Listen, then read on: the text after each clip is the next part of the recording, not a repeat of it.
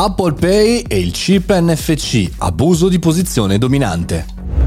Buongiorno e bentornati al Caffettino Podcast, sono Mario Moroni e anche oggi qui davanti alla macchinetta del caffè virtuale parliamo di una nuova notizia, abuso di posizione dominante per Apple, per il proprio dispositivo fisico e per il non accesso al mobile wallet da parte di altri. Prima di continuare voglio parlarti di Foo Fighters. 27, 28 e 29 maggio a Roma, un evento dedicato ai creativi, un evento dedicato a tutti quelli che si occupano digitale e non soltanto. Acquista il tuo biglietto su foofighters.it. Ci vediamo lì!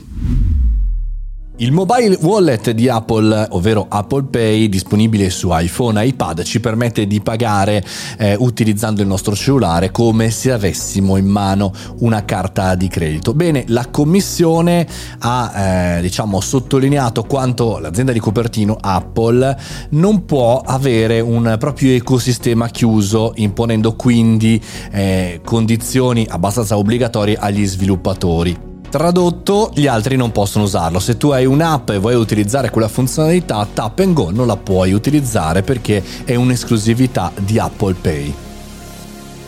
Dal suo canto Apple eh, dice che eh, se ci fosse la possibilità di accedere alla funzionalità eh, di pagamento, o meglio di utilizzo del cellulare come pagamento, ci sarebbero problemi di sicurezza. Insomma, che sia posizione dominante o che siano problemi eccesso di zelo per quanto riguarda la sicurezza, è chiaro che eh, diciamo, questa tipologia eh, di eh, commissioni e situazioni per il controllo della concorrenza vanno molto più lenti rispetto alla tecnologia, no?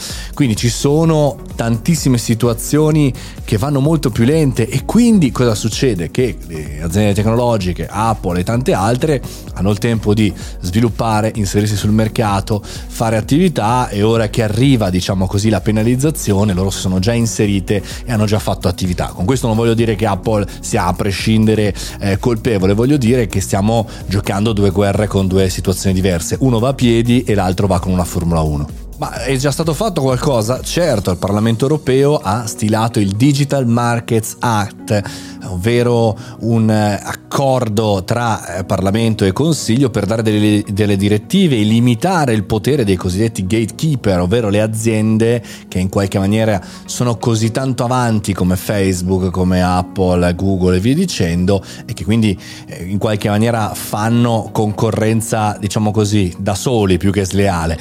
Insomma, interessante, però andiamo sempre troppo lenti ragazzi e quindi bisogna in qualche maniera pensare a un nuovo mondo. Un nuovo mondo dove, diciamo così, la legislazione, il controllo e tutto il resto va alla stessa velocità delle aziende tech. Come fare? Non lo so, però è chiaro che se continueremo così continueremo a rincorrere qualcosa del passato, non del presente e neanche del futuro e limitare il controllo e la salvaguardia dei clienti, degli utenti e quindi dei cittadini. Insomma, va eh, in qualche maniera parificata la velocità anche e soprattutto di ragionamento.